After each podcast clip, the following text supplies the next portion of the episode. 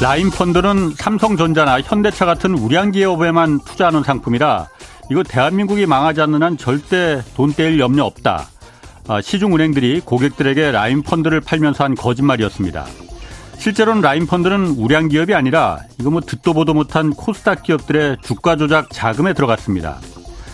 금융위원회는 우리은행이 라임펀드가 반토막 날 가능성이 있다는 사실을 사전에 알고도 일반 투자자들에게 판매했다면서 손태승 우리금융지주 회장에게 중징계를 확정했습니다. 위험하다는 걸 알면서도 판 이유는 은행들이 먹는 수수료 때문이었습니다. 특히 우리은행이 판매한 라임펀드가 압도적으로 많이 팔렸는데 그 이유는 다른 금융기관들은 만기가 1년짜리 라임펀드를 판매했지만 우리은행은 만기 6개월짜리 상품을 팔았기 때문입니다. 라임펀드의 경우 1년 단위로 수익이 돌아오는 구조라 6개월 만기 상품은 그만큼 위험성이 좀 컸지만 우리은행에겐 이런 위험성보다 판매 수수료를 2배 챙길 수 있는 이른바 이모작 수수료에 더 구미가 당겼습니다. 공공적 책무가 있는 은행이 탐욕에 사로잡히면 사회적 흉기가 될 수 있다는 사실을 우리은행은 잘 보여줬습니다. 그리고 은행의 탐욕은 자발적으로 통제될 수 없습니다. 네, 경제와 정의를 다잡는 홍반장, 저는 KBS 기자 홍사원입니다. 홍사원의 경제쇼 출발하겠습니다. 유튜브 오늘도 함께 갑시다.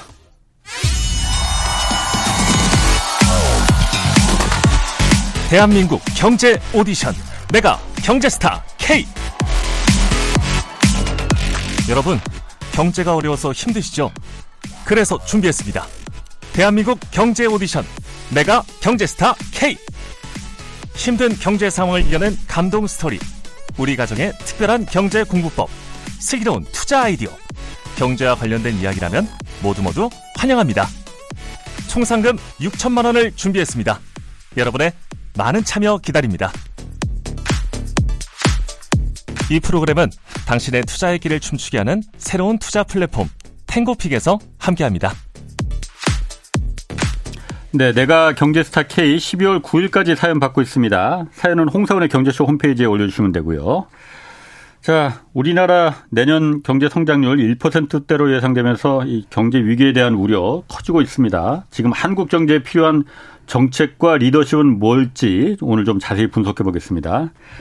여야를 가리지 않는 소신 발언으로 포퓰리즘 파이터라는 별명으로 불리는 분입니다.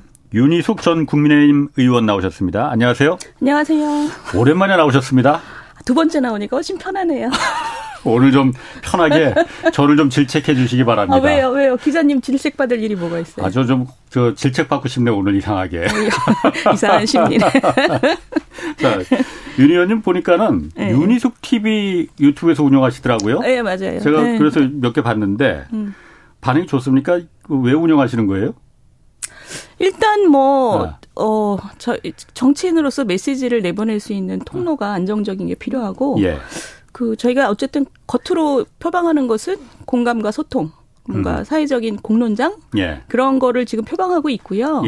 근데 들어오셔서 보시는 분들은 이제 욕하시는 분도 많고 예. 화끈하게 대통령 편을 안 들어준다 예. 이런 분도 많고 또 하여튼 여러 가지로 미움을 받지만 예. 또 좋아하시는 분들이 많아요. 예. 고품격 유튜브. 홍사원 쇼만큼은 안 되지만. 아, 저희는 저품격 지향합니다. 그래요?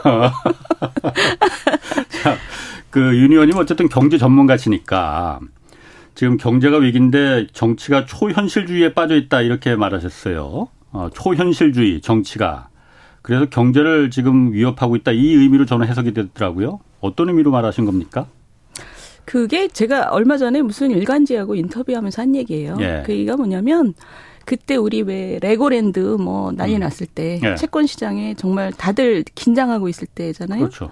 예. 그리고 가계대출 물려 있고 지금 우리가 하여튼 살금살금 살얼음인데 예. 근데도 그 당시에 가장 뉴스를 장식했던 얘기가 동백 아가씨 청담동. 예. 아니, 정치권에서 계속 그거 가지고 얘기를 하니까 제가 우리나라 이래도 되나 이런 생각이 들더라고요. 그러니까 그런 얘기들은 가십 수준에서 얘기가 되는 거는 그건 뭐 어떡하겠어요. 근데 그거를 국정감사장에서 그리고 그 이후에도 계속 정치권에서 그런 얘기를 완전 지배적으로 한다는 게 굉장히 그 현실하고 정치하고 완전히 괴리돼 있구나. 저는 사실 이번 주도 좀 그래요. 이번 주도 그 G20랑 저 뭐죠? 아세안 가서 우리 대통령이 발언한 것이나 선언한 것, 그다음에 한미, 한중, 그다음에 한미일 한 그 얘기를 보면 굉장히 그 심대한 의미를 갖는 것들이에요. 그러니까 뭐냐면 찬성 반대하는 입장이 지금쯤은 우리 국내에서 굉장히 저 격렬한 얘기를 하고 있어요. 우리나라의 미래에 대해서. 이건 반대할 수 있는 여지도 되게 많은 얘기들이란 말이에요. 우리 미래에 대해서. 거기에 대해서 굉장히 건설적이고 지성적인 얘기들이 지금 오가야 되는데 아우 지금 막 사진 무슨 포르노 뭐 이러는 걸 보면 그러니까 우리 국민들의 수준을 정치가 못 따라가고 있다 이런 생각이 들어요. 그러니까 국민들의 수준을 정치가 못 따라가고 있다는 말에는 저도 100% 공감합니다. 그런데 그 정치가 일부러 의도하는 거 아닌가 그런 생각도 좀 들거든요. 어떤 의미에서 그래요? 예를 들어서 이번에 순방 때도 그 중요한 의미가 우리 대통령도 나가시기 전에 분명히 말했잖아요. 국익이 달린 문제다라고. 그럼 좀 거기에 좀 모든 공력이 좀 집중될 수 있게끔 좀 그런 사진도 좀 자제하는 게 낫지 않았을까. 어? 사진이라는 게 그 봉사활동 사진? 네, 뭐. 그런. 그러니까. 그러니까 저는 그 예쁜 정말 작품 사진 같았잖아요. 그런 거를 찍어서 나중에 냅뒀다가 나중에 뭐 책을 내신다든가 그랬으면 좋았을 텐데 하는 생각은 들어요. 그런데 어찌됐든 그 일의 중요성이 뭐 얼마나 돼요. 하나도 안 중요한 일들이죠, 사실은. 근데 그런 것들에 대해서. 그걸 다 묻혀버리잖아, 다른 게. 그러니까. 그것도 정치인들이 막 나서서 얘기를 하니까. 정치인들이 1년에 1억 5천씩 받는 사람들이 할 말도 없고 할 일도 없고 아는 것도 없나? 뭐 이런 거죠. 사실. 아니 그러니까 제가 어쨌든 윤희숙 의원님 우리가 모신 게 경제학 박사시니까 여기 모셔서 그런데 그 부분 지금 중요한 얘기니까 사실 이번에 순방 얘기를 이렇게 중요한데 저는 대통령실이 좀 문제가 있다고 보이거든요. 왜냐하면은 그렇게 중요한 일인데 그 중요한 대통령의 정상회담 이런 그 G20에서의 성과 이런 부분을 좀 홍보하게끔 보좌를 해야 되는데 그런 사진들 왜 릴리스를 합니까? 제가 봤을 때 그거는 이번에 그렇게 나중에 아까 말씀하신 대로 사진첩을 뭐 이렇게 하거나 뭐 팔짱 끼고 찍은 사진도 그 대통령실에서 릴리스한 거잖아요. 바이든 대통령 그런 사진을 그게 화제가 될 줄 뻔하잖아요. 그 생각 못했겠습니까? 모르지 않았을까요? 이번에 만약 알았으면. 대통령에서 그거 몰랐다면 다 옷 벗고 나가야 됩니다. 왜 그 자리에 있습니까? 대통령실이라는 게 대통령을 보좌하는 역할을 하는 거 아닙니까? 저는 뭐 그렇게 중요한 일이라고 생각 안 했어요. 우리 홍 기자님 보시기에는 되게 큰일일 수 있으나 저는 이 사안의 중요성에 비하면 우리 언론이나 정치권이 일의 경중을 지금 판단을 못한다. 저는 그런 생각을 해요. 알겠습니다. 아까 그래서 지금 정치가 초현실주의에 빠져서 지금 경제를 이제 그 당장 경제에 대한 문제점을 갖다 외면하고 있다라고 얘기하셨잖아요. 아까 그러면서 강원도 레고랜드 사태를 얘기하셨는데 그거부터 좀 얘기를 해볼게요. 강원도 레고랜드 사태 그리고 또 바로 이어져서 흥국생명 사태가 지금 채권 시장을 얼어붙게 만들었지 않습니까? 먼저 이거부터 좀 물어볼게요. 지금 어느 정도 약간 진정은 된 것 같은데 그래도 기업 어음이나 회사채 시장은 아직도 꽁꽁이거든요. 이게 신용위기 상태로 지금 들어가 있는 상태입니까? 아닙니까? 저는 뭐 레고랜드하고 흥국생명은 이 두 가지가 정부 책임이 꽤 있다고 봐요. 그런데 그것 때문에 사태가 초래됐다? 이렇게 얘기하기는 좀 어렵죠. 원래부터 살얼음이 껴 있었는데 이게 그 돌멩이들을 던진 거죠. 그리고 돌멩이가 던져진 다음에 사태 수습에 굉장히 적극적이고 예민하게 했어야 되는데 그 타이밍이 좀 어긋났다는 게 굉장히 아쉬워요. 아쉬운데 어쨌든 지금 말씀하신 것처럼 급한 불은 좀 껐지만 급한 불이라는 게 또 그 차환이 될 때마다 다시 돌아오는 거잖아요. 그렇죠. 그러니까 이거는 아직 우리가 계속 살얼음을 한참 가야 되는 것이고 그 계속 주시하고 조심하고 가야 되는 건데 그래도 지금 이번 주 미국의 소비자 물가 생산자 물가 때문에 금리가 앞으로 이렇게 가속화되지는 않을 거다. 이런 희망을 좀 갖고 있잖아요. 그러면 채권 시장도 현재로서 별로 이렇게 낙관적이진 않지만 그래도 모든 게 심리니까 그래도 조금 낫지 않을까 이런 희망을 갖고 있는 거죠. 아까 이제 정부의 책임이 작지 않다라고 얘기하셨잖아요.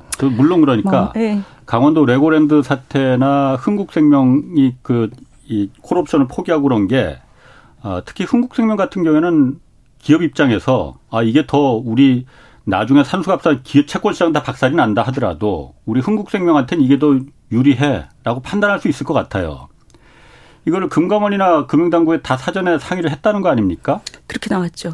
아니 실제로 상의했어요. 그래서 금융위에서 보도자를 냈으니까 상의했는데 그냥 용인해줬다. 흥국생명의 일이니까. 그 말이 되는 얘기입니까? 그러니까 저도 이상해요. 그러니까 지금 그러니까 여러 가지 문제가 있긴 한데 아까 그 정치의 초현실주의하고 저는 이게 좀 맞닿아 있는 것 같아요. 이게 지금 우리가 얼마나 아직은 우리가 그 뭐 완전 침체 국면도 아니고 뭐 경제 위기라고 얘기할 수도 없지만 그럴 가능성이 지금 앞에 굉장히 크게 놓여 있기 때문에 전 그 공직에 있는 모든 사람들이 굉장히 긴장하고 주시해야 된다.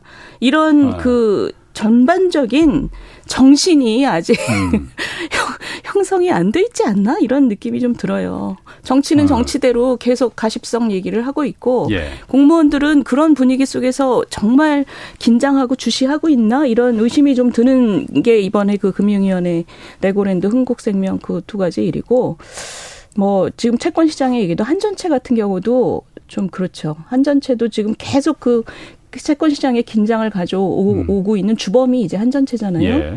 그런데 그렇다고 한전에 대해서 우리가 지금 적자를 줄이기 위한 정부가 국민들에게 뚜렷한 메시지가 나온 게 별로 없어요. 그렇죠. 그러니까 뭐냐면 전기 수요를 줄이고 그리고 전기 요금도 지금처럼 찔끔이 아니라 훨씬 더 올릴 수밖에 없는 상황이라는 그런 메시지를 국민들한테 저는 뚜렷하게 내야 된다고 생각해요. 당연합니다. 국민들 설득시켜야 됩니다. 그럼요. 예를 들면 유럽은 지금 국가가 무슨 샤워를 2분 만에 끝내라 이런 가이드라인을 하는 나라도 있다는 거잖아요. 근데 우리는 아직 이런 것에 대해서 정부가 어떤 메시지를 안 내고 있어요. 오히려 언론들이 지금 나서서 전기 아껴 쓰자 이런 얘기를 하고 있거든요.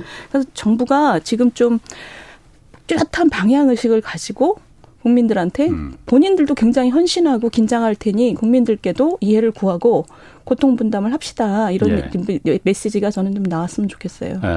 아까 그 저기 그 우리 금융당국이 그러니까 그 기강 뭐 이런 정신이 지금 이렇게 바짝 차리지 않았다 이런 뉘앙스로 얘기를 하셨는데 그런 겁니까? 아니면 실 자질이 없는 겁니까? 이게 보면은 레고랜드 사태 같은 경우도 기재부에서 이미 다 초기에 보고를 받았는지 안 받았는지 모르겠지만 안 받았다고 해요. 그렇다고 하더라도 초기에 이걸 좀 적극적으로 진압해서 뛰어들어서 야 그거 정말 안 하면 채권시장이 다 박살난다 그러니 이거 그러면 안 된다라고 초기에 들어갔으면은 좀 이렇게까지 커지진 않았을 것 같은데 그냥 이건 강원도의 문제니 추경호 부총리도 그렇게 말했습니다. 강원도의 문제니 강원도가 해결해야지 이거 중앙정부가 어떻게 하느냐. 그러다가 한 달 동안 허송 세월하고서는 그다음에 이제 진짜 문제가 돼버린 거잖아요. 이 얘기가 좀 커지긴 하는데. 아니 그리고 흥국생명도 마찬가지로 금감원에다가 상의를 했더니 금감원에서도 기업의 문제니 가야겠다. 금감원 원장 아시다시피 이복현 검사 출신입니다. 물론 회계사 자격증을 갖고 있지만은 거의 사회생활의 대부분을 검사로다가 한 분인데 이 부분 이런 부분들이 잘 모르는 거 아니냐. 저는 이 제가 아까 그 공무원들이 충분히 긴장하고 정말 자기의 더듬이를 다 여기다가 쏟고 있느냐에 대한 의심은 좀 있다고 했는데 지금 말씀하신 자질의 문제보다는 구조의 문제가 크다는 생각을 제가 보통 때도 해요. 뭐냐면 공무원 사회는 일이 터지기 전에 먼저 설치면 그 혼나는 구조예요. 아, 그래요? 이때까지 그랬죠. 항상. 우리가 개발 시대 그 이후로 공무원 사회라는 게 모든 인센티브 구조가 먼저 막 일어나서 일을 막 설치고 적극적으로 하면, 적극 행정을 하면 예방이라는 게 그렇잖아요. 예방하기 위해서 지금 이게 필요하다고 얘기해도 예방이라는 게 일이 안 생기면 그냥 아무 티가 안 나는 거잖아요. 그러니까 어떤 조치를 할 때 국민들이 별로 좋아하지 않을 만한 조치, 돈을 많이 써야 되는 조치 이런 거는 늦게 대응하죠. 그러니까 그거는 우리나라 아주 고유한 문제예요. 수십 년 동안 좀 계속 그 지적이 되어온 그게 이제 공무원의 그 임용과 승진과 모든 문제하고 얽혀 있는 문제인데 그 얘기는 지금 여기서 하면 너무 큰 얘기고 그렇지만 그런 얘기를 옆으로 잠깐 치워놓는다 하더라도 지금 이런 긴장 상황에서 충분히 긴장했느냐에 대한 의혹은 저는 좀 있어요. 충분히 긴장을 더 해야 된다. 더 해야 된다. 그러려면 나라의 기강이 정치권부터 이런 것에 대해서 훨씬 더 정책적인 문제에 역량을 집중하는 그런 저 분위기가 형성이 돼야 된다. 맞습니다. 그리고 아까도 잠깐 말씀하셨지만은 한전의 이 그 회사채가 워낙 채권 시장을 다 블랙홀처럼 빨아들이다 보니까 근본적인 문제는 이제 거기서부터 이제 출발해서 살얼음판이 됐는데 레고랜드나 흥국생명이 거기다 이제 기름을 끼얹은 거잖아요. 그럼 국가가 떳떳하게 그 설득을 해야 됩니다, 국민들을. 전 정부도 마찬가지고 이번 정부도 마찬가지고 올릴 필요가 있으면은 올려야 된다고 얘기를 해야죠. 물론 맞습니다. 물론 전기료 제가 경제쇼에서도 몇 번 말했지만은 일반 가정 수요 전기료보다도 맞습니다. 사실 산업용 전기료 뭐 똑같이 비싸다고 하지만 산업용 전기료 우리나라 잘 아다시피 누진제가 없습니다. 일반 가정용 전기료가 비싼 거는 누진제 때문에 비싼 거거든요. 왜 삼성전자, 현대제철, 현대자동차가 쓰는 안 그래도 분기당 이익이 조 단위로 나눈 회사들의 전기요금을 왜 우리가 뭐 이렇게 보조해 줘야 되느냐. 그게 이제 원가니까 우리 산업의 예. 경쟁력이라는 측면에서 쉽지 않은 건 맞아요. 그러나 예. 산업과 가정 모두 지금 정부가 뚜렷한 메시지가 나가야 돼요. 그렇습니다. 자, 국내 이제 경제 지표들 성적도 좋지 않잖아요. 이게 뭐 무역 수지 7개월째 지금 적자입니다. 그리고 수출도 감소세로 돌아섰다고 하는데 이거는 지금 앞으로 어떻게 영향을 미칠 거라고 좀 보시나요? 그리고 어떻게 좀 헤쳐나가야 됩니까? 지금 뭐 우리 수출에서 제일 저 어려운 부분이 반도체 예. 부분이고 예. 이거는 우리 수출 교역 구조상 중국이 지금 저렇게 죽을 쓰고 그리고 미국도 어렵고 EU도 어려우니 예. 이게 주 원인이 밖에서 오잖아요. 예. 그리고 내년에도 역시 이 나라들이 다 나쁠 거잖아요. 예. 내년에 이 나라들이 다 예상 성장률이 우리보다 훨씬 낮단 말이에요. 중국 빼고는. 예. 우리는 그러니까 이 수출 부분에서 내년에도 훨씬 어려울 거다. 이거는 뭐 주어진 팩트죠.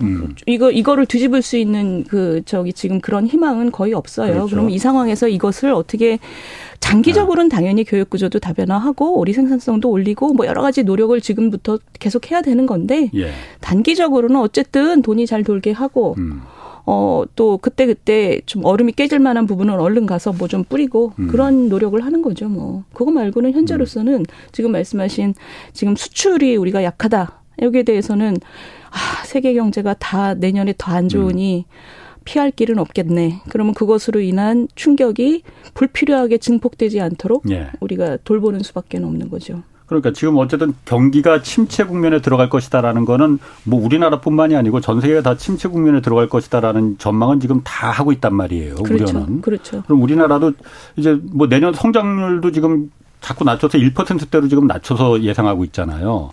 그렇게 되면은 그럼 정부가 어떻게 이걸 그냥 커리띠만 졸라매라 이렇게 말해야 되는 건지 어떤 좀 정부가 어떤 정책을 좀 펼쳐야 되는 건지 그게 제가 좀 답답해서 좀 물어보는 거거든요. 근데 묘수는 없어요. 아, 묘수는. 지금 상황은 어떤 상황이냐면 예. 올 1년은 내년 아주 희망적으로 얘기하면 내년 상반기? 예. 아니, 그렇지만 내년 하반기까지 갈 거라고 예상이 되죠, 지금. 예. 내년까지 1년은 우리 지금 태풍이 와서 우리 집에 뭐가 지금 여러 개가 깨졌다. 라고 생각하고 견디는 거. 예. 견디는 시간이 돼야 된다라는 걸 국민들한테 잘 알려야 되고요. 예.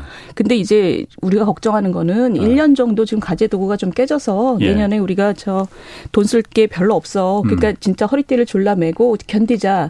여기서 끝나면 굉장히 저는 희망적인 시나리오라고 생각해요. 근데 예. 문제는 뭐냐면 그게 이제 그런 거죠. 지금 물가하고 이제 내년에 경기 안 좋으면 일자리로 연결이 되면 그렇죠. 많은 분들이 힘들어지는데 전 국민이 예. 물가 때문에 힘들고 그런데 이게 가재도구 몇 개 깨지는 거에 끝나지 않고 예. 진짜 막 둑이 무너지는 상황이 올 수도 있다는 거죠. 그게 시스템 리스크에 대한 얘기잖아요. 그리고 일부는 가계대출이 왕창 물려있는 분들은 지금 내년에 엄청 보통 사람들보다 더 힘들 거고. 예. 그러니까 이런 것들이 시스템 리스크로 가서 많은 사람들의 삶이 현재 자기가 위치하는 곳에서 내려앉는 거. 이게 이제 비관적인 그 통로죠. 그러니까 예. 일로 가지 않기 위해서 예. 정부가 어쨌든 지금 돌아다니면서 잘 봐야 되는 거죠. 그러니까 예. 레고나 흥국 이런 게 지금 정부에 대해서 우리가 비판을 하는 것은 제발 잘 살펴라. 지금 둑이 어디가 약한지 좀 돌아다니면서 잘 살펴라. 예. 이런 거죠. 근데 기본적으로는 내년에 경기가 안 좋다. 우리 모두 1년 정도 힘들 거다. 여기에 대해서는 받아들여야 되는 거죠.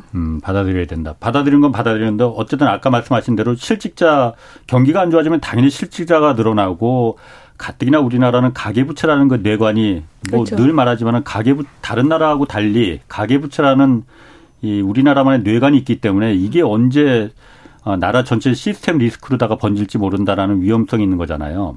그럼 제가 그거부터 좀 물어볼게요. 그 가계부채나 이런 부분이 실제로 그 뚝을 무너뜨리는 시스템 리스크가 될 가능성 있다고 보시는 거예요? 그 며칠 전에 우리 김경환 교수님이 나와서 두 분이 말씀하시는 거. 예. 네, 그 김경환 선생님은 사실 그 가계대출 부동산. 다 들으시는구나. 김경환 선생님 거는. 아니, 저희 방송을. 자주 들어요. 예. 자주 들어요. 근데 김경환 선생님 내용이 예. 참 좋더라고요. 두 분이 주거니 받거니 하시는데 예. 정말 고품격이었어요. 예. 제가 좀 저품격이라서 그렇지. 아니에요. 두 분 다. 김경환 교수님은 뭐 고품격이고. 질문도 예. 워낙 좋았고 예. 답변도 워낙 고급이고 두 분이 예. 다 굉장히 좋으시더라고요. 근데 예. 김경환 선생님께서는 그날 이제 부동산이 반값이 되지 않으면 이렇게 말씀하셨잖아요. 그런데 예, 예. 저는 사실 그거보다는 조금 더 걱정을 하는 편이에요. 예. 그런데 어찌됐든 지금 그 시스템 리스크로 가계대출 부분에서 부동산 시장의 투매와 그게 금융시장의 리스크로 증폭이 될 가능성이 저는 높다고 보지는 않아요. 예. 그런데 오히려 지금 걱정이 되는 건 저쪽에 채권 시장을 통해서 부동산 PF와 그다음에 예. 흑자 기업의 도산. 예. 그쪽의 통로를 지금 더 걱정하고 있는 거죠. 그래서 더 사람들이 채권 시장에 더 긴장을 하고 보고 있는 거죠. 예전엔 사실 부동산이 문제라고 했지 그 회사채나 채권 시장은 그렇게 얘기는 없었잖아요. 그거는 요즘 그럼 이렇게 막 갑자기 다시 튀어나온 문제잖아요, 사실은. 그러니까 사실 우리나라 국민들이 채권 시장에 관심을 가진 거는 사실 이번이 처음인 것 그렇지. 같아요. 그렇죠? 일반 사람들은 뭐가 안 하니까. 그렇죠. 보통 사람들이 별로 이거를 관심을 가질 이유가 별로 없죠. 예, 예. 근데 그거는 뭐 경제 상황이 달라진 것도 있지만 우리 국민들이 점점 더 엄청나게 경제 지식이 높아지고 있는 것도 있어요. 이런 네. 프로들 때문에. 아하. 예전에는 그냥 기업들 돈이 안 도네 이 정도였는데 그렇지. 요즘에 예. 굉장히 디테일하게 이제 우리가 이거를 보고 있잖아요. 예, 예.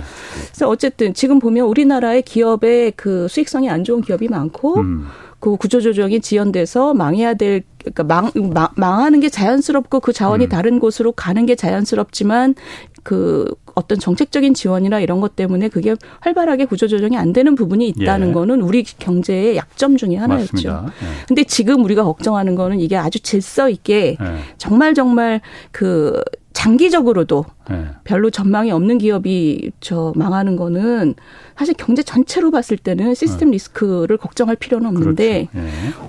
올 1-2년 굉장히 적자가 많지만 그래도 장기적으로 괜찮은 기업들 또는 흑자 기업인데 지금 회사채가 안 돌아서 지금 이러는 기업들 이런 기업들이 이제 도산을 할까 봐 우리가 걱정을 하는 거죠. 예. 그러니까 그런 흑자 도산 뭐 이런 게 사실 IMF 때도 다 그런 거였잖아요. 그러니까요. 기업이 그렇죠. 당장 돌아오는 이자 뭐 이윤은 많이 남는데 이자 못 갚아서 어쩔 수 없이 이제 부도내버리고 도산하는 기업 그런 것 때문에 이제 그러니까 그런 게 일어날까 봐 우리가 지금 초긴장을 하고 있는 거죠. 마음속에서. 아까 우리 기자님 말씀하신 것처럼 예. 그 자꾸 저거잖아요. 1.8% 1%대라고 하지만 성장률 내년 성장률이 1.8%라는 것을 생각해 보세요. 예. 잠재 성장률이 우리가 지금 2% 얘기하잖아요. 그렇죠. 예. 잠재 성장률 2%인데 성장률이 1.8%는 굉장히 그 나쁜 뉴스는 아니에요, 사실은. 양호한 겁니까, 그 정도면? 그런데 그렇게 얘기할 수가 없는 게 우리의 이런 약한 고리들이 터질까 봐 걱정하는 거죠. 약한 고리들이 터지지만 않으면 그 정도면은 잠재 성장률보다 조금 낮은 거. 그 갭 때문에 힘들어지는 부분들이 있지만 예. 그게 뭐 경제 전체가 위기라고 얘기할 수준은 아니죠.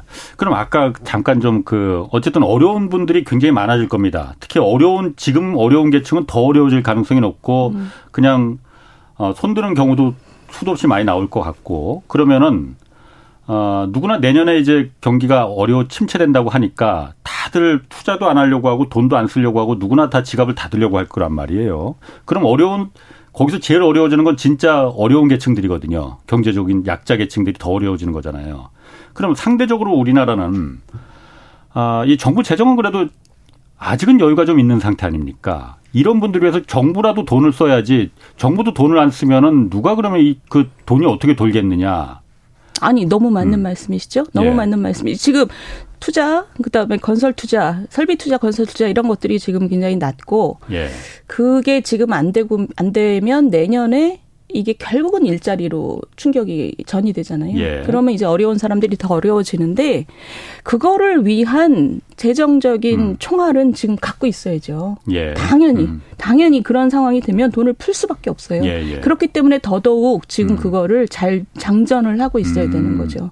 아니 정부가 그런 상황에서 일자리를 잃은 사람들 이런 사람들에 대해서 돈을 안 쓰면 그건 정말 국가의 존재 이유가 없는 거예요. 그렇죠. 그러니까 그런 것에 대해서는 저는 뭐 진영을 넘어서 그 다들 동의한다고 생각하고, 근데 그러려면 그 전반적인 재정에 대해서 아까 말씀하신 것처럼 아직은 괜찮다 그러셨지만 우리가 아직 그렇게 괜찮은 수준은 아닙니다, 사실. 아, 그래요? 기축통화국이 아닌 나라 중에서 우리가 좋은 축이 아니에요. 그러니까 기축통화국인 나라까지 다 합쳐서 보면 우리가 좀 평균보다 좋은 것 같지만 기축통화가 아니면 우리는 사실 그렇게 좋은 나라는 아니고, 그리고 문재인 정부 동안 코로나 이전에도 재정이 너무 많이 썼고 재정을 코로나 이후에는 뭐 필요해서 쓴 거니까 그래서 그동안 굉장히 나빠졌죠. 그러니까 한 정부 5년 동안 국가 채무가 지금 뭐 400조 늘었으니까 우리가 지금 숫자가 그렇게 좋지는 않아요. 그러나 좋지 않아도 경제 위기가 와서 사람들이 대량으로 실업이 발생하면 그럴 때 쓰라고 재정이 있는 거예요. 그렇죠. 그리고 또 하나 좀 그 미국하고 중국하고 어쨌든 패권 경쟁이 좀 치열해지면서 아까도 반도체 뭐 잠깐 얘기하셨지만은 더 어려워지는 게 우리 주력 수출 상품이 반도체인데 그 지금 그렇게 전망에 반도체 겨울도 온다고 하고 뭐 그렇게 전망이 좋지 않다고 했는데 당장 반도체부터 입장이 좀 난처하잖아요. 미국하고 중국하고 이거 어떻게 해야 되나? 기업들 입장하고 또 정부가 보는 입장하고 좀 다를 수도 있을 것 같은데 이 부분은 좀 어떻게 윤 의원님은 좀 그 우리가 스탠스를 잡아야 된다라고 생각하시나요?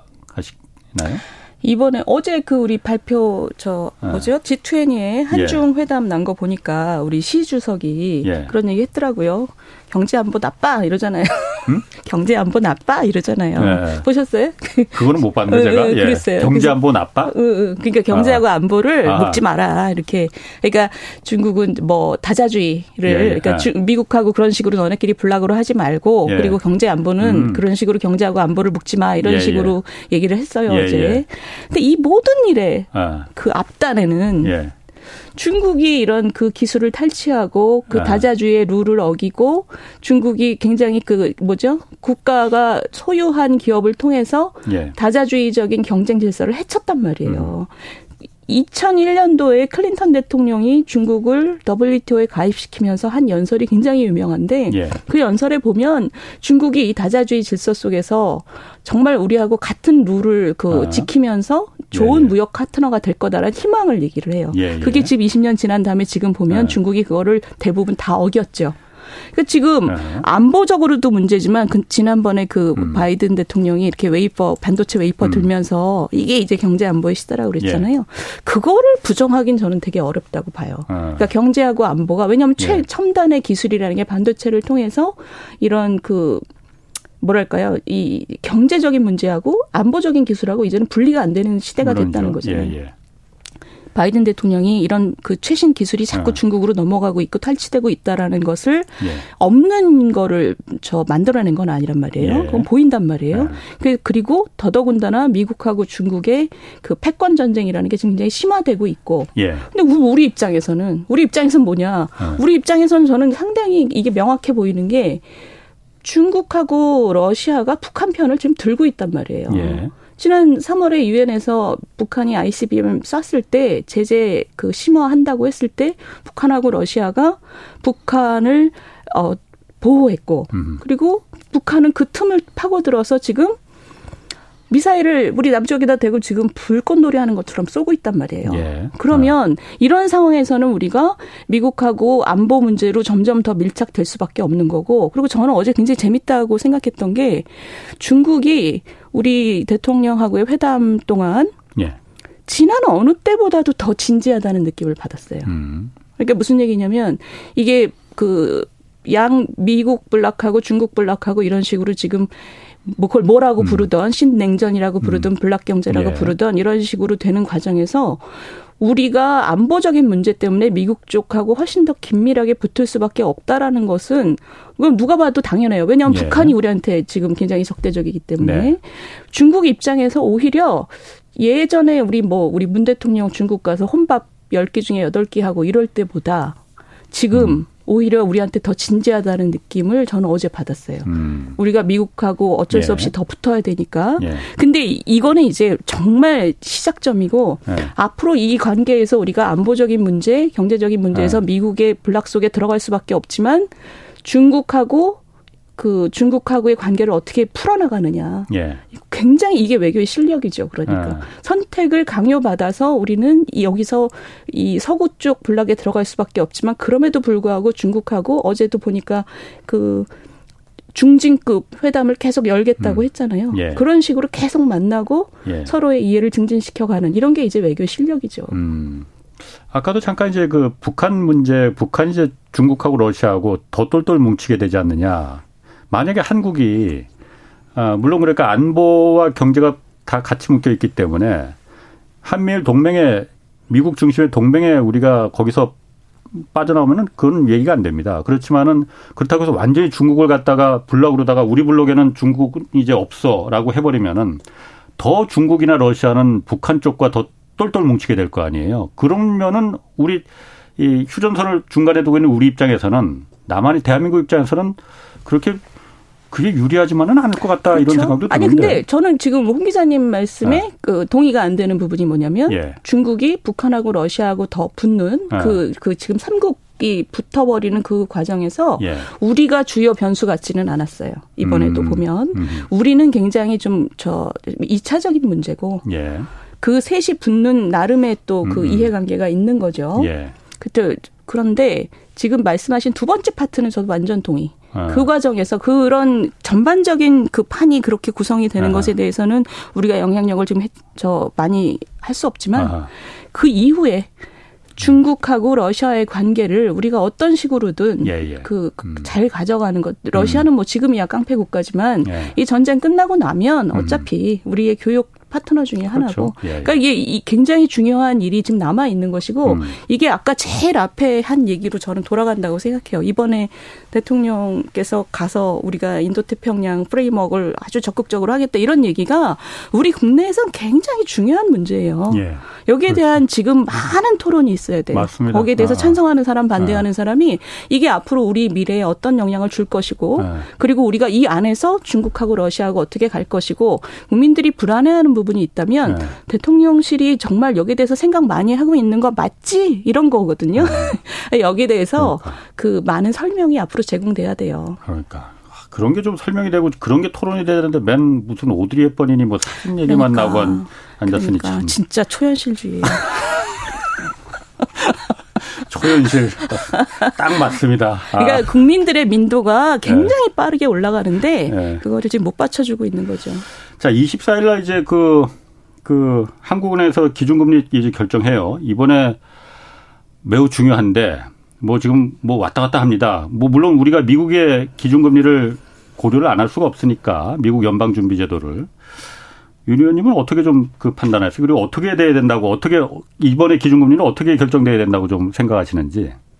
아이고, 제가 무슨 기준금리 결정에 제가 이렇게 돼야 된다라고 얘기할 정도로 통화신용정책의 전문가는 아니지만 예측을 해본다면 한국은행은 살짝 마음을 좀 놨을 것 같아요. 왜냐하면 우리의 지금 물가 수준이나 이런 게 아직 높기 때문에 그 금리를 좀 많이 올려야 될 것 같기도 하지만 그렇지만 우리 그 채권 시장이나 지금 금융 시장의 안정이 상당히 걱정되는 수준이란 말이에요. 그러니까 우리 한국은행으로서는 이거 많이 올리면 안 되는데 근데 미국이 많이 올리면 그 금리 격차 때문에 또 한 불안을 금융시장에다가 집어넣게 되잖아요. 근데 다행히도 미국이 지금 이번 물가가 좋았잖아요. 물가가 낮았죠. 생각보다. 그러니까 한국은행으로서는 제 생각에는 며칠 있다가 0.25 정도가 아닐까라는 생각을 해요. 짧게. 사실 한국은행 입장에서는 요즘 진짜 살얼음판을 건널 것 같아요. 처음에는 물가가 이제 그 금리를 결정하는 뭐 주요 변수가 됐었는데 그다음에 갑자기 원달러 환율이 이제 막 치솟으니까 그게 걱정이 됐잖아요. 고려 요소가. 그러니까 완전 막다른 골목이죠. 그다음에 또 갑자기 채권 시장이 또 금융 안정이 문제가 돼 버렸어. 세 가지를 다 고려해야 되니 그렇죠. 아, 참 이창용 총재도 왜 이럴 때 하필이면 총재가 돼 갖고서 이렇게 고민을 나라로서는 많이 하실까? 다행이죠. 저는 그분이 그 금융 기준금리 결정하고 기자간담회 하잖아요. 설명을 너무 잘하시더라고. 그래서 기자들이 그 설명을 잘 듣고 있으면 충분히 여러 가지를 고려했다라는 안심을 느끼는 것 같아요.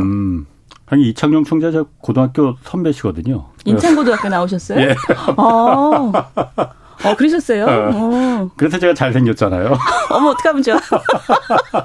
어머, 어떡해. 배구는 안 하시고? 제가 키는 크지만 그때는 고등학교 다닐 땐 키가 좀 작았어요, 제가. 그래요? 그래서 못했고. 예. 자, 부동산 문제로 좀 넘어가 볼게요. 지금 그 윤석열 정부 부동산 정책 요즘 웬만한 규제 거의 다 풀고 있습니다, 지금. 이거는 어떻게 보십니까? 풀어야 되겠죠. 거기다가 푼다고 약속했고 푼다고 약속했는데 언제 푸느냐의 문제가 있었는데 저는 사실은 푸는 속도가 좀 늦지 않았나 싶어요. 아까 제가 늦었다. 금융위원회에 대한 그 불만하고 국토부에 대한 불만이 제가 좀 살짝 섞여 있어요. 그래서 이 규제를 푸는 것이 왜냐하면 거래 절벽을 걱정한 지 꽤 됐는데 굉장히 천천히 소극적으로 푼다는 느낌. 그게 아까 제가 말씀드린 공직사회에서 먼저 설치면 정을 맞게 돼 있기 때문에 상당히 적극 행정이 아니라 적극 행정하면 상을 줘요, 우리나라는. 왜냐하면 다들 적극 행정을 안 하기 때문에. 그래서 소극 행정을 지금 하고 있는 것에 대해서 저는 살짝 좀 불만이 있어요. 근데 어쨌든 지금 이거라도 풀어서 그래도 좀 다행인데 문제는 그 부동산 시장에 대한 사람들의 불안이 이미 많이 올라 있고 금융시장 자체가 지금 불안하고 그래서 그 효과가 어느 정도 날지에 대해서 좀 더 잘 봐야 되는 거죠. 그러면은 그 지금 거래 절벽이라서 이 부분이 너무 거래가 없으면은 집값이 너무 경착륙돼서 떨어지기 때문에 그래서 규제라도 풀어서 좀 그 거래를 활성화해야 된다. 그 부분을 이제 덜 일찍 풀었어야 된다는 의미는 그 의미이신 거죠? 그렇죠. 그러니까 거래 절벽이라는 게 이제 투매와 급락 그리고 시스템 리스크 이거를 우리가 걱정하는 거잖아요. 근데 그런 거래 절벽이라는 얘기가 시장초 나오기 시작했을 때 그때 조금씩 더 서서히 그러니까 지속적으로 풀었으면 좋았을 텐데 그런 얘기가 너무 많이 지금 되고 내년에 뭐 집값이 뭐 반토막이 나네 이런 유튜브에서 자극적인 얘기들이 되게 많잖아요. 그런 얘기를 막 하는 과정에서는 거래가 더 일어나지 않죠. 지금 그런 상황이잖아요. 그러니까 지금 어쩔 수 없이 규제를 풀게 된 거죠. 이거를 조금 더 선제적으로 했었으면 어땠을까 하는 생각을 좀 아쉽게 하고 있어요. 그러면 집값이 내려가는 건 내려가야 되는데 내려가는 건 내려가야 된다고 생각하시나요? 그러면은? 내려갈 수밖에 없죠. 문재인 정부 때 워낙 많이 올랐기 때문에. 그런데 내려간다는 표현보다는 우리가 선호하는 표현은 하향 안정화라는 표현을 쓰죠. 그러니까 하향 안정화라는 얘기는 꼭 이렇게 내려가는 게 아니라 국민들의 소득이 올라가는 그것보다 문재인 정부 때 이렇게 올라갔단 말이에요. 급하게 올라갔으니까. 그러니까 이 차이를 줄이면서 그 소득이 올라가는 속도보다 더 낮게 올라간다면 그러면 사실은 시간이 좀 지나면 집값이 내려가는 거랑 똑같은 효과를 가져온단 말이에요. 그런 걸 생각하는 거죠. 하향 안정화라는 뜻은. 그 국토부 장관 같은 집값 부동산 정책 이제 국토부원이니까 뭐 원희룡 장관은 뭐 늘 그 얘기 나옵니다. 40% 뭐 더 떨어져야 된다. 그런데 지금 어쨌든 규제 풀고 그러는 거는 집값을 떨어지는 게 아니고 집값을 방어하기 위한 정책이라고 보여지는 거잖아요. 집값을 내리기 위한 정책은 아니잖아요. 그럼 장관의 말과 정부 그 금융당국이나 국토부의 정책과 서로 좀 엇박자가 어긋나는 거 아닌가라는 부분이 좀 들거든요. 그래서 좀 의아하긴 한데. 그렇죠. 이게 저도 그 얘기 들었을 때 의아했어요. 진심이 뭔지 제가 전화를 해봐야 되는데 바쁘실 것 같아요. 아니 저는 그 언론에서 그 말씀을 보고 저도 좀 놀랐어요. 이게 무슨 뜻일까? 진위가 뭘까? 왜냐하면 그 국토부 장관이 한 발언이라고 생각하기에는 좀 믿기 어려운. 그러니까 제가 아까 말씀드렸듯이 40%를 단기간에 떨어뜨리겠다. 이런 얘기를 장관이 했을 리가 없어요. 왜냐하면 아무리 그 부동산 가격에 거품이 있다 하더라도 거품을 펑 꺼트리는 걸 목표로 하는 정부는 없어요. 왜냐하면 비싼 값에 들어온 사람들이 잔뜩 있잖아요. 그런 거품을 안고 들어온 사람들이 많은데 거품을 펑 꺼트리면 집이 없는 분들은 좋지만 그 비싼 값을 갖고 들어오신 분들한테는 어마어마한 그 충격이란 말이에요. 그렇기 때문에 항상 거품이 있을 때도 예. 이것을 시간을 두고 하향 안정화를 시킨다라는 게 정책 목표예요. 근데 갑자기 언제까지라는 말도 없이 40% 내려가도라고 얘기한 거는 저는 그때 그래서 이거는 이렇게 말했을 리가 없고 아마 그 말의 진의는 집값이 좀 떨어진다 해도 정부가 그 부양을 하지는 않겠다 적극적으로. 왜냐하면 지금 그 집값이 하향 안정화되는 게 자연스럽기 때문에 지금보다는 소득에 대한 그 비율이 훨씬 낮아야 되는 게 맞다. 너무 많이 올라있다. 이런 뜻이라고 저는 생각을 했어요. 했는데 근데 지금 금방 이제 그 거래 활성화책이 나왔잖아요. 그러니까 타이밍이 좀 묘했던 거죠. 그러니까.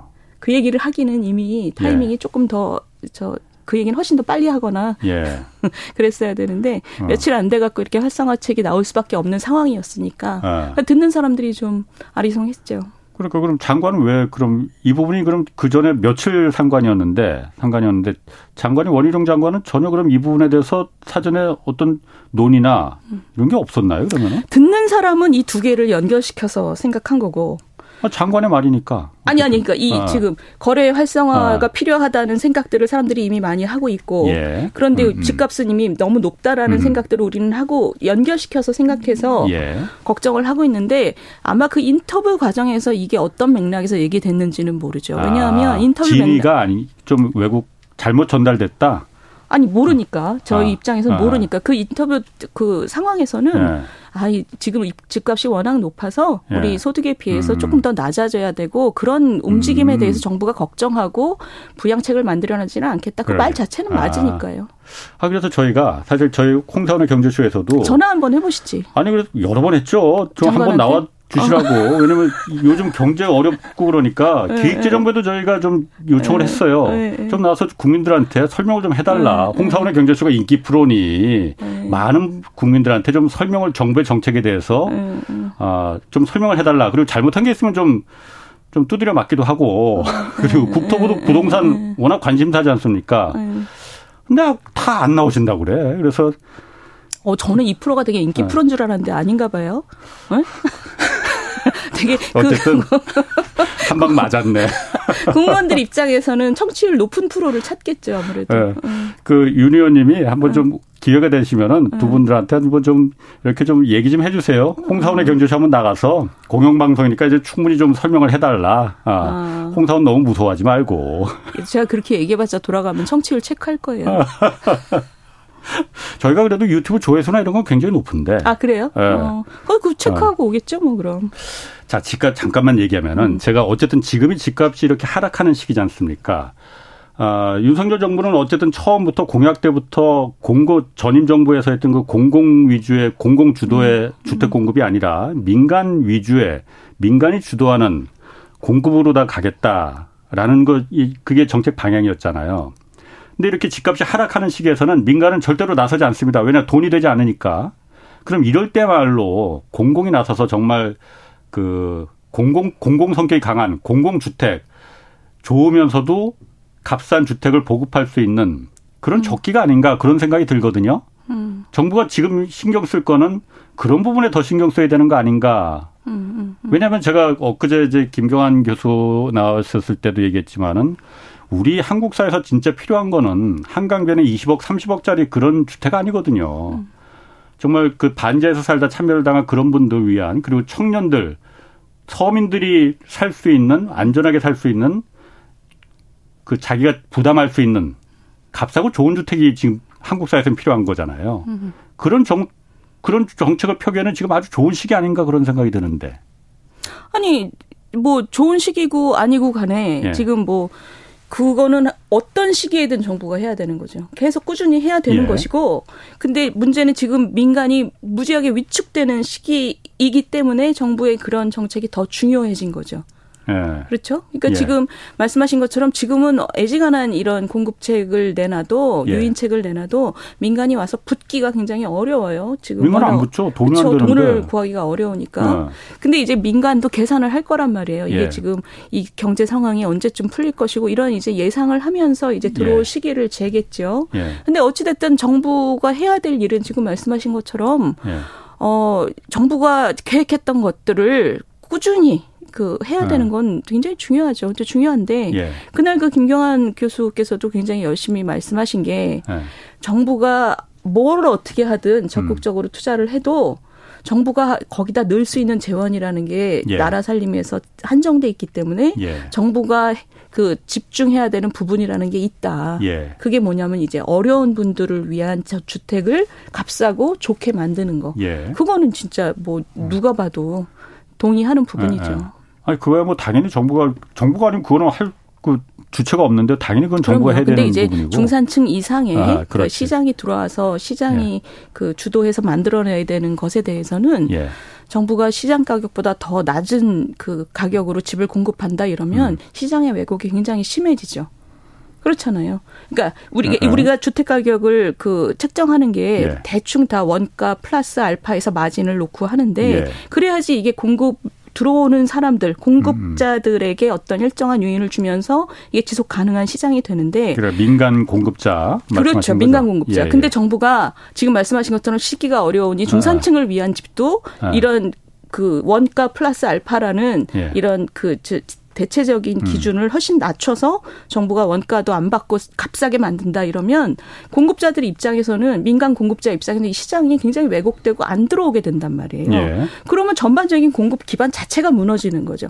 그거보다는 어차피 정부의 재원이 한정돼 있으니 그런 시장적인 기제대로 집을 살 능력이 없는 분들 또는 우리 사회적인 선호상 젊은이들, 신혼부부들 청년 첫주택, 무주택자 뭐 이런 분들을 위한 어떤 정책적인 우선순위가 부여된 분들을 위한 것에 예. 정부가 집중하는 거죠. 사실 그동안 민간 위주의 그 공급 그러니까 민간 건설사 그 뭐 그리고 민간 시장이라는 건 당연히 재건축 재개발이 주로 많이 있었을 경우는. 거예요. 서울의 경우. 거기선 사실 돈이 목적이기 때문에 뭐 그거 욕할 수가 없습니다. 민간은 당연히 그렇습니다. 공공사회 아닌 이상 그 사유재산인 경우에 당연히 돈이 목적이죠. 그러면은 과도한 불로소득이 거기서 뻥튀가 되니까는 당연히 집값을 끌어들이는 견인차 역할을 했고 그렇게 해서 이제 고가주택 집값을 전체적인 집값을 이제 미친 집값을 만들어놨던 건데 정부가 이제 공공이 분양하면은 그렇게까지 과도한 불로소득을 취하지 않을 거 아니에요. 그러니까 지금 오히려 그런 주택을 민간이 따라오지 못한다 하더라도 정부는 그게 시장 왜곡이라고 봐야 되는 건지 저는 그렇게 그러니까 그건 좀 약간 다른 얘기고 재건축 그 재개발에 우리 홍 기자님 사시는 저 서초구 같은 경우에 거기서 왜 과도한 불로소득이 왜 발생하겠어요? 그것은 주로 이제 용적률을 높이고 예. 고도를 높이기 때문이잖아요. 예. 고도를 높이는 것이 정부의 어떤 조치에 의한 거기 때문에 예. 그것에 대해서는 사실은 나누죠. 예. 그래서 과도한 불로소득이 나오지 않도록 사실은 그거를 그 사람들이 그 뭐죠? 기부 체납해서 예. 공동체를 위한 그 비용에 쓰죠. 그 선이 어디냐 이것에 대해서는 뭐 정부하고 그 조합 간에 굉장히 그 줄다리기가 있지만 예. 과도한 불로소득이 나타나게 하면 안 되죠. 근데 그럼에도 불구하고 나타나는 곳은 어떤 곳이냐. 분양가를 규제를 해서 맨 첫 사람들이 그걸 받게 돼 있죠. 시장 가격보다 훨씬 더 낮은 가격에 가져갈 수 있으니까. 로또로. 그렇죠. 로또가 지금 서초구에 있는 많은 아파트들이 그 수분양자가 로또를 갖게 되는 구조이기 때문에 그건 규제의 문제지 재건축 재개발 일반의 문제라고 보기는 어려워요. 그렇군요. 자 이제 윤석열 정부 취임 6개월 넘어섰습니다. 뭐 하여튼 경제 정책에 대해서 국민들 신뢰 어떻게 얻어야 하는 건지 좀 마지막으로 한 말씀만 좀 해주신다면 좀 어떨까요? 오늘 우리 계속 그 얘기한 거잖아요. 네. 그렇지만 종합적으로 우리가 오늘 얘기한 거를 종합적으로 얘기하자면 네. 첫 번째 지금 상황이 엄중하다는 것을 국민들이 알고 있고 이 삶으로 알고 있어요 이미. 예. 근데 거기서 굉장히 괴리된 방식으로 엄중하지 않은 모습을 보이는 것들이 있단 말이에요. 예.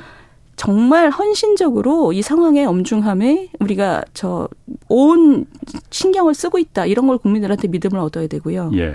두 번째는 어려운 결정이지만 우리가 장기적으로 갑니다. 예를 들면 에너지 가격 같은 경우. 예. 그런 뚜렷한 방향성을 똑바로 메시지를 내야 된다고 생각해요. 국민들이 저 사람들이 하기 어려운 얘기도 지금 우리한테 고통을 분담하자고 하면서 하는구나. 이게 신뢰를 얻는 길일 거라고 생각을 해요. 맞습니다.